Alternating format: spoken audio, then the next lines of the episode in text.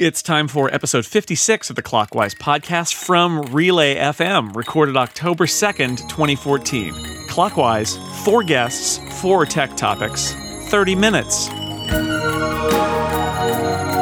Welcome back to Clockwise, a podcast that takes a licking and keeps on ticking. I am your co host, Jason Snell, and across the country from me is my co host, Dan Moren. Hi, Dan. Hi, Jason. How are you doing today? Well, we are. We've reached our destination after two weeks of uh, floating in the ether between IDG and Relay FM. We have landed on Relay, and um, our two guests, in fact, today are hosts on this very network. Uh, you know him from the Accidental Tech podcast and from Analog. To my left, it is Casey Liss. Hello. Hello. How are you guys? Doing great. It's good to have you Excellent. Thank you. You're a newbie, so we'll see how you do. Yes. Good yes. luck. No, I'm, I'm really stressing. Really stressing. So we'll see how this goes. It's not a game show. There are no winners, Oh, I'm out. only losers.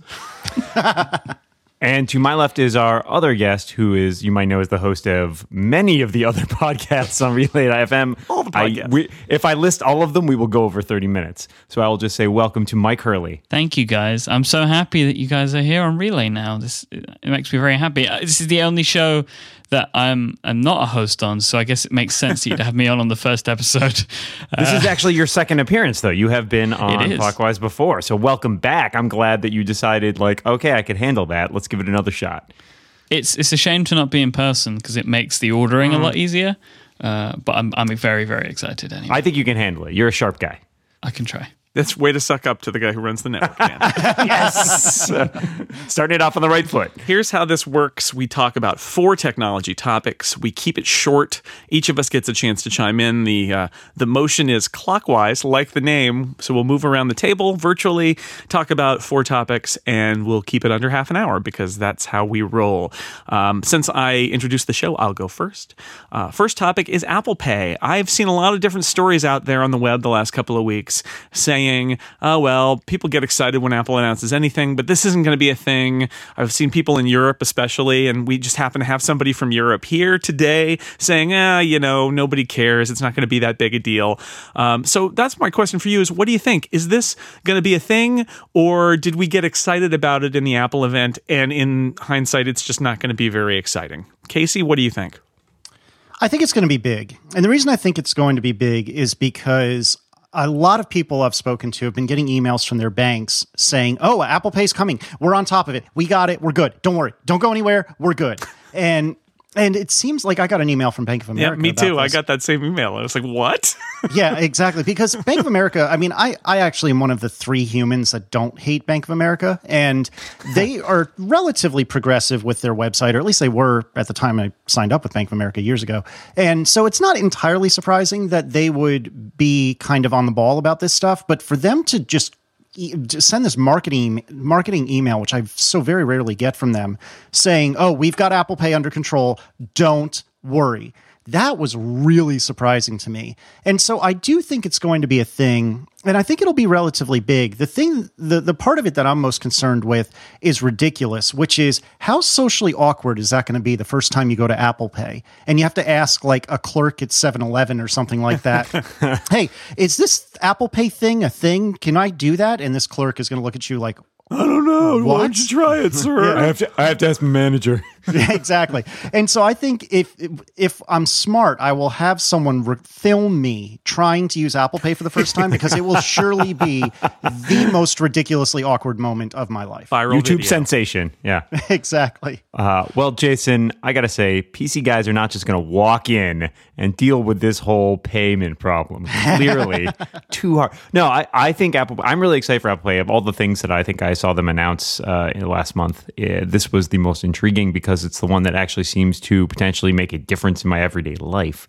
Um, and like you guys were saying, that you know, I think there are a lot of things that are going to catch on in terms of people not dealing with, say, security risks and things like that. Um, Jason, I know you wrote a piece on on Six Colors the other day about this and talking about you know the the uh, what makes this different from something like Uber, where that's sort of the streamlined workflow thing, and and I think the idea that you know something like that might eventually become the way that payment works, but right now we still all have to deal with like going to grocery stores and buying things in in physical locations or even online. Um, and you know, I, I think that there's a lot of you know there's a lot of room for improvement there. It's a hard problem because it means you know dealing with infrastructure and it means dealing with companies that don't often like change, things like banks, things like retail stores. Um, but it seems like the improvements here are just so massive, both in terms of simplicity and in terms of security, especially, which has been such a huge problem over the last several years that they can't afford not to move in some direction, um, preferably towards the future, hopefully not towards the past. Pretty soon we'll all be writing checks when we go to the grocery store. So I'm really bullish on Apple Pay. I, I can't wait. It's October already. Where is it? Why is my phone not letting me pay for things? So, I mean, I don't understand like the the negativity from Europeans about this because I it doesn't make sense to me. I'm super excited, and I think that it's going to be huge because we're already ready for it. Like I use contactless payments all the time. I use them on my debit cards, my credit cards, and also, I mean, a bunch of Android phones here support contactless payment, and you can use Android phones to pay in stores. Like it's a thing that already exists. I think people say that like because there tends to be a, a more of a culture in the UK and in Europe of people having like one or two cards. There, people don't have like ten cards that they use, debit and credit or whatever. Um, but personally, I would still prefer to use my phone because it's cooler and it's safer. And I think that potentially we could see stuff like loyalty cards and things like that coming to Apple Pay, Yes. which would be great. They, they will, in fact. They told me that that will work. So you can put in your loyalty card and it'll transmit your loyalty card information and your credit card information simultaneously Really? when you're at that store. Yeah. Right, see, that's the winner then, because yeah, okay, I have one debit card, but I have 25 million loyalty cards. uh, you know, but there is one thing though, which I've been thinking about. I'm not going to start leaving my wallet at home because if my battery dies, I can't pay for anything. Yep. Yeah, I, I think it's going to be. I think it's going to be a thing too. I think it's really interesting to hear Myke uh, bring up the point of uh, of the multiple cards in America. Yeah, I, I don't view Apple Pay as a uh, thank goodness I have all my five cards in one place. Kind of that's not the value in it. The value is that you know you've got you've got your stuff stored away and you you do a tap and you've paid. And and if you didn't bring your wallet, then that's great. Or if you only have one one card with you or some cash with you, and then your phone, you can opt to pay. And when you do pay, it's secure because it's generating a one time code. So I think it'll be good. I don't think it's going to be like transform the world and we're all going to be wearing jumpsuits uh, like next year. It's going to take five years for the jumpsuits to arrive, but. You, but you can buy your jumpsuits with Apple Pay, so that's great. Yeah, but I think it's going to be. I do think it's going to be a thing, and in the United States especially because we are moving to chip and pin, and uh, that means all the hardware that's being used for credit card transactions is going to turn over, and the new hardware will probably largely have NFC built in. At which point, Apple Pay. So and and Google Wallet too. So I think Apple picked the right time. So we'll see. We'll see. Casey, do you have a topic for us? I do. So, my topic is a question, which is what piece of technology, preferably something that was not well received in the market, but it doesn't have to be the case, do you miss the most? And I'm going to kick it off by answering myself, which is Laserdiscs. When I was a kid, when I You're was going to say vinyl. no, I know that was the obvious answer, but no, that well, first that was fairly popular at the time, way back when, and second, that's too obvious. So when I was a kid, um, my dad had a laserdisc player, or we had a laserdisc player growing up, and I remember vividly taking Top Gun and putting this LP sized CD into a Laserdisc player, and the remote actually had a little jog wheel on it that looked vaguely like the click wheel. And I remember pointing the remote at the Laserdisc player and using this little wheel to go forward a frame, backward a frame, forward a frame, backward a frame. And when you're coming from VHS tapes, that was mind melting. I mean, it was the most incredible thing in the world. And that when we had the world's crappiest surround sound system, but it was surround sound and it was at our house. And I will, I vividly remember, you know, dad putting on that same Top Gun uh, laserdisc and, and we would hear the, the jet planes go from the front of the room to the back of the room. And it was the most tremendous, incredible thing in the world. And even though uh, Blu- uh, Blu-ray discs and DVDs are better in every measurable way, and probably a bunch of immeasurable ones. I still kind of miss laser discs; they were fun. I've been racking my brains. The closest thing I could think of was um, the zip disk, uh, the 100 mi- megabyte iOmega Oh, yeah. disk that was like, oh my God, it holds a hundred floppy disks at the same time. And I actually had, I have a blue and white, in fact, it's in my office here. I have a blue and white Power Mac G3 with an internal zip drive. Mm-hmm. So exciting because like there were all these things and you couldn't fit anything on a floppy disk. And you could, I think, burn, like burning CDs came in around the same time, but it was cumbersome. You had to do this whole thing where you like created like a disk image and burned it to a CD. And I remember running around our high school and being like, oh my God, like we can get stuff, we can like exchange all this stuff we probably shouldn't be exchanging, like, you know, m- crappy music files, really crappy videos on these discs. And we, I was just talking to a friend of mine the other day and he's, you know, he's like, oh, I have this Xbox that has very little storage on it. I was like, well, you could plug in like a 16 gigabyte flash drive. And I stopped and thought, like, man, if I could go back in time to like high school me who's dealing with zip disks and be like, I have a 16 gigabyte thing that fits on my keychain, I would have just like been, you know, shut up and just punched myself in the face probably. But that's pretty much what I would do anytime I see me from the future. The Palm Pre. Oh, yes. What a fantastic little device that was. I, I loved the Pre. I bought one uh, as I buy everything. Uh, it was just so pretty. Uh, and I loved the, the UI and WebOS was just so good looking and it was so futuristic looking. And like you can see, if you go back and look at the web WebOS, and you can kind of see how we're kind of catching up to it still in some instances, which is fantastic. Like the unified inbox, unified notifications that it had.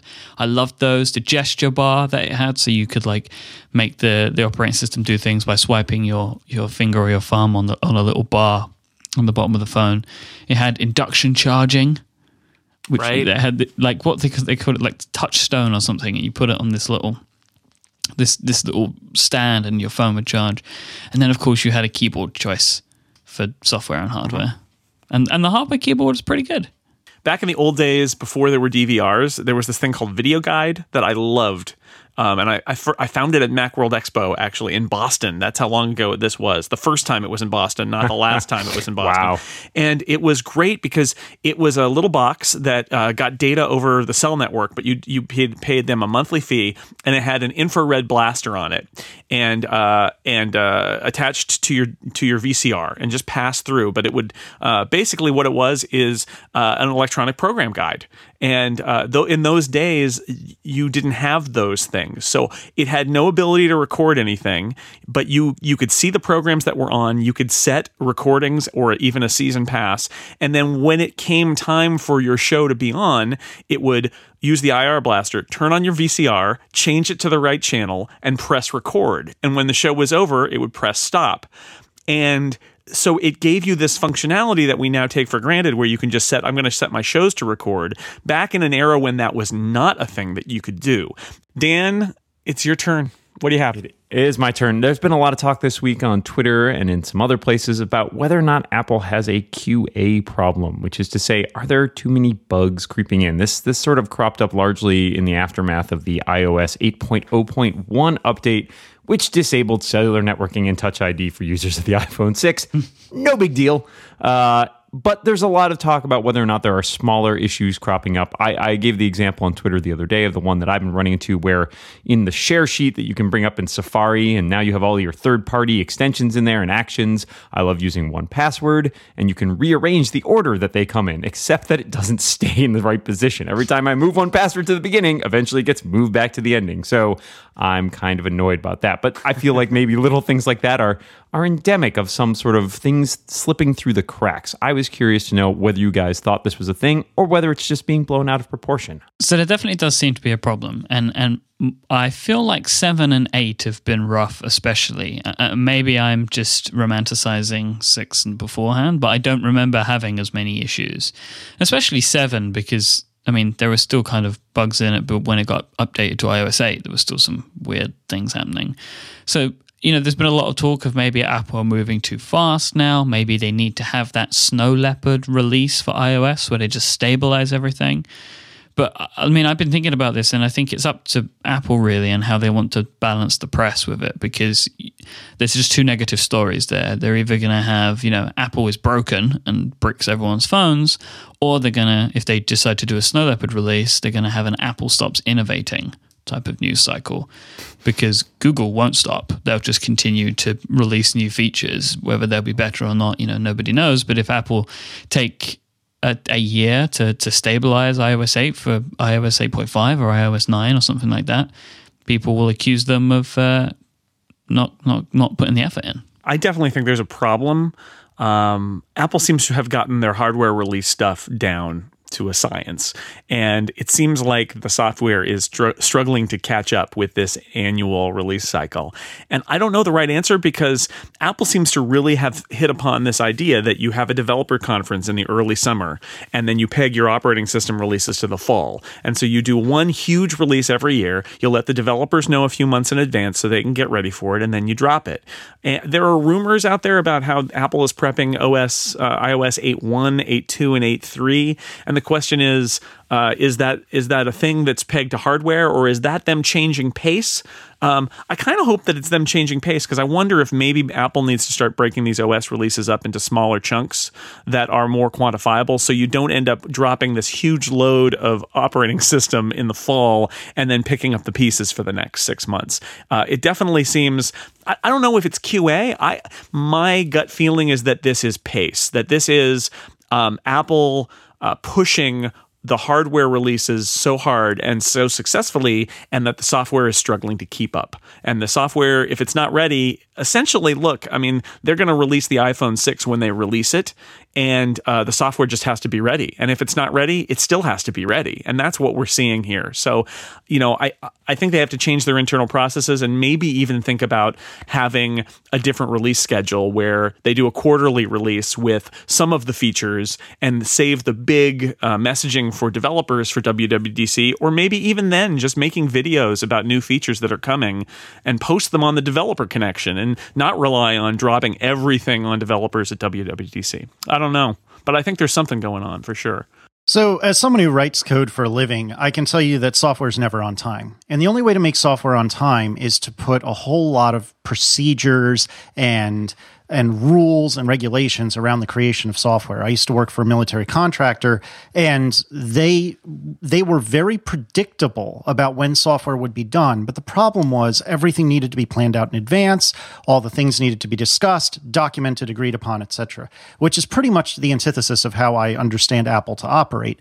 And so knowing that software is never done on time unless you give up everything that makes Apple Apple, I don't see how this is a tenable position for them to be in where you have to give up the you, you have to have the software done when this hardware is ready. And like you guys had said, you know, Apple's established a cadence, a public cadence. Of course, they have an internal cadence, but they have a public cadence now. And I think it was Myke that said, you know, if they break that cadence, suddenly they're going to be doomed. Even if they do it for good reasons, even if they do it for the right reasons, that's that's great for users, and even if the users are excited about it, if they break the you know dot o release of iOS every fall and new release of OS X uh, shortly thereafter, the media will have a field day with it. And maybe the answer is Apple just needs to not care. But I don't know. I, I care a lot about what people say about me, and I'm just one dude. I can't imagine what Apple thinks. so. Well, you know. you know, there's a good point here. I mean, OS X used to be a lot slow. They they slowed down for a while there um, in the like the Leopard era. Um, and to the point where when what was it Mountain Lion when Mountain Lion came out, everyone was like, "Whoa, this yeah. is super fast." Um, and to a certain extent, you're right about the the cadence and the fact that there's a rhythm. Um, it seems weird. Like there's a there, you're gonna have to ship it at some point, right? Perfect is the enemy of good. You can't fix every single bug. Bugs are gonna happen. You got to have a ship date. Uh, otherwise, you know, you end up with those projects that just sort of like never really come out or stay in like 0.8 forever. Um, but it's it's kind of telling to me, you know, if you look at the version history of iOS, no major op- no major version of iOS, at least going back to three, um, ever passes like the point two stage. Like the I think 4.2.1 was sort of the highest number, quote unquote. Um, and you know, I, I kind of wonder what happened to the 0.5 upgrades because we used to see you know 8.5, 9.5, and things like that. And it does feel like in some ways there needs to be maybe like a mid year, like if you know if iOS 8 comes out in September, then maybe six months later, maybe an iOS 8.5 release that does stabilize most of these things. I understand that you know certainly takes a lot of engineering to do, um, but at the same time, it does feel like there is needs to be some sort of counterpoint to that rhythm, a tick tock that that stabilizes some of these things because it always seems like they pull everything into that first release. They issue a couple bugs fixes, and then we're waiting for like nine months for, for there to be another major release, and the cycle starts anew. But things never really get a chance to settle down. Uh, and I wonder if that's causing problems. So I, I, would like it would be cool to see them change, you know, from like 8.1 to 8.2 or 8.3. Um, I'm not super optimistic that it's going to happen, but I, I, do think also that the breakneck pace has to slow down at some point, as it did with OS X. Okay, so my turn. Uh, this may be a, a, topic that only I care about. Um, I, I, I, am a six plus owner um, and a very happy six plus owner. And I've been seeing some app updates coming through that are taking advantage of the screen size. But it, currently, I mean, it might be too, uh, it's definitely too early for this, but I'm, I have not seen a lot of apps that are taking full advantage of the landscape mode and the extra sort of things that you can do with the 6 Plus. Now, I've been thinking about this and wondering will developers truly embrace this and, and really kind of find some interesting things to do and, and make these scaled down iPad apps? Um, or will they just ignore it? You know, we, we've seen uh, iPad development slow down, I think, in, in recent months, and there's not there are some applications that we're even not seeing or updates that we're not seeing since iOS 7. Do we think that maybe the 6 Plus will get the attention that I hope it deserves, or will it be left in the dust? I think you are in for a treat, Myke, because I think Yay. I think this is going to happen. I think developers you know, we didn't we didn't know. There were rumors, but I think nobody was going to do anything to really embrace a device like this until it was announced. And then you saw developers and other people like making those 3D printouts of of iPhone 6 Pluses. I think now that they're in people's hands, um, and I remember on uh, on uh, was it on who was it? Somebody somebody actually said uh, it might have been Marco. Uh, any developer worth their salt is going to have a six plus. Yes, it was Marco on ATP. Hi, Casey. Hello. Now developers are going to get these six pluses. They're curious about them. They, they're worried about how their software looks on them, and I think that's going to lead to good things because I think those developers, um, you know, some developers aren't going to bother, but I think that good developers of good software are going to look at the 6 Plus as an opportunity, certainly to make it at least look good and maybe to make it be uh, really great on that device because the 6 Plus is going to have a, a, lot of uh, followers and a lot of success. And, and so I'm pretty bullish. I, I think the 6 Plus uh, software situation is going to get better, but it's going to take you know those developers just got those phones and they're they're thinking about it and they're thinking of how to address it. And then they're going to have to do the work and then it's going to have to get in a very long app store submission queue. But i do think it's going to happen. I'm pretty bullish on it. Yeah you know you took the words right out of my mouth because i was thinking about it and wwdc where ios 8 was initially announced and the first beta was available and the sdk was updated that happened in early june of this year. I forget exactly what day and the iOS 8 Golden Master final release that went out to the masses didn't happen until late September, just uh, two or three weeks ago now. So you have to figure there's about four months there where developers can start poking about with the new APIs and fiddling with them and then getting you know a bunch of bad ideas out of their system so they can finally find the good ideas. And that took four months. And th- new things are still popping up today. Like as we recorded just just a few hours ago uh, underscore david smith released a new keyboard an emoji keyboard for ios 8 and and that just happened this on october 2nd the thing of it is is that you know they've had four months to, to get ready with ios 8 and it's things are still trickling in where we've had two or three weeks with the barge the the uh, six plus is that what it's called? I, I, I can't even remember because it's so darn big. If you keep um, doing this i i will kill you. But anyway, but the point is they haven't had enough time with it yet, and I think that everyone's fumbling around. And plus, something that uh, Marco talked about on the ATP that's not yet released is that Apple doesn't make it terribly easy in terms of the API in order to determine are you on a six plus, or are you on a six, or are you on a four inch phone, or are you even on a three point five inch phone, and so it it's a little hard in that sense for developers to really find the right way to handle it from a code perspective, even if you leave aside that let's assume they had the right idea from a design perspective. Yeah, I, I don't know. I mean, as someone, I've only used the 6 Plus very briefly, uh, and I do think that the developers will find interesting things to do with it. I think I, am very curious to see in, in general if the 6 Plus ends up being received as a really popular device. It's it's still hard to tell, obviously, and I'm not sure that Apple will break that out or not in its financials. Um, eh, but I think people will be intrigued in in the same way that they were intrigued with every different form factor that's come along. Um, and eh, the six plus is an interesting uh, tricky scenario because it is that middle ground between the iPhone, even an iPhone as large as the 6, and something as big as the iPad mini. And we haven't really had a lot of opportunity to play with that space yet. Um, and so I agree with all you guys. I think the developers are going to be looking at this and trying to figure out, well, what can I do here that's going to be distinct from what I would do on the iPhone or distinct from what I would do on the iPad mini? Or how can I bring iPad features here without you know, de- while dealing with the problem that an iPad screen would look cramped if you just moved it whole hog, right? So there's a lot of questions that have to be answered here. You know, people have to figure out how these devices are being used, uh, and I think a lot of developers will be, you know, spending time with these devices and seeing how they use them and what's actually feasible when it comes to designing for a screen of this particular size. Um, but yeah, I, I, I think there's a good chance that that we'll see some really interesting things done with the iPhone 6 Plus. Um, but I do think on the flip side, there is also the chance that it could be ending up relegated as sort of a niche device, and, and maybe there won't be as many uh, things sort of designed specifically for it. But you know that may or may not have an impact on the 6 Plus in and of itself. Except for your final comments there. uh, I'm I'm very confident. Cold water, Myke. Cold water. I Brought you up, and then we took you back down. If it is a niche device, it's a niche of awesomeness that that I proudly am in. Uh, no, I, I'm pleased that you guys feel this way. Like it is, it's a concern, right? Because I have taken a plunge with this device. I've made quite an investment, not just financially, but just in many different ways because it's such a crazy thing to own.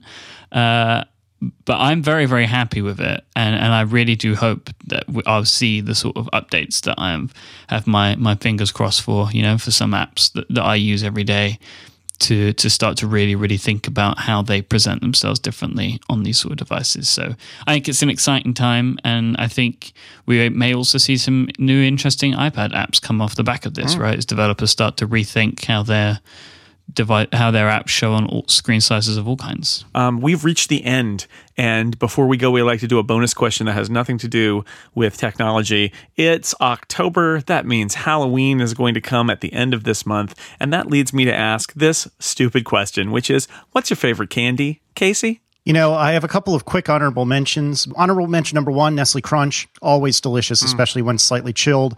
Honorable mention number two, uh, Cadbury's chocolate bar. Hi, Myke. Hello. Um, not not the not the rebranded Hershey's chocolate that you find in the states, but honest to goodness, Cadbury's chocolate bars are phenomenal. However, my my winner, if I have to pick only one, is a Kit Kat. Love me a Kit Kat. All right. All right. Dan, candy. Uh, well, I'm I'm pretty partial to every year in my uh, Christmas stocking. Um, I get a large box of Junior Mints, and I really do love Junior Mints, and, and they're pretty great. But I, I'm a big dark chocolate fan, so uh, every once in a while I sneak a, uh, a Milky Way. I think they're called Milky Way Dark, Milky Way Midnight. I don't know, but those are delicious. Myke, uh, more candy is eaten per capita in the United Kingdom than any other country. what is your favorite candy? I did not know that. It's true. Interesting. We call them sweets, right? Not candy. And uh, but my favorite sweets are American, typically, because I think you have more interesting candy than we do. Because ours is mainly made up of chocolate, uh, and I like chocolate, but I, I prefer sweeter things. I prefer sugary things. Um, our chocolate is better. Like Hershey's tastes like chalk to me. Um, Cadbury's is fantastic, but I my fa- I think my favorite candy is pretzel M and M's. Ooh. Big, Wow. big fan of pretzel M and M's. I think because we can't get them here, so I either buy them when I'm in the states or from. We have lots of uh, American import sweet shops here. I had no idea. Um, my favorite mass-produced candy bar is probably Butterfinger because uh, peanut butter is my favorite food, and Butterfinger is a great chocolate peanut butter crazy thing. And although, like Dan, I really like dark chocolate, and so the candy we usually have in the house, if anything, is uh, bars. Uh, usually Trader Joe's, like ninety percent, eighty-five percent dark chocolate, and that's uh, that's the that's the good stuff. Anyway, that was great. Sweets. Now we know sweets are the proper name for that. That is some education coming from Myke. Casey Liss, it is a pleasure having you on. Thank you so much for being here. People can listen to you with Myke on Analog on Relay FM and, of course, the Accidental Tech Podcast. It's awesome to have you here. Yep, thank you so very much. I'm glad I survived. And of course, Myke Hurley, a delight to have you back with us. Oh, always a pleasure, gentlemen. Anytime. Dan, it's been a pleasure again, as always. As always, Jason. And uh, thanks to everybody out there for listening to Clockwise. Watch what you say. And keep watching the clocks. Bye, everybody.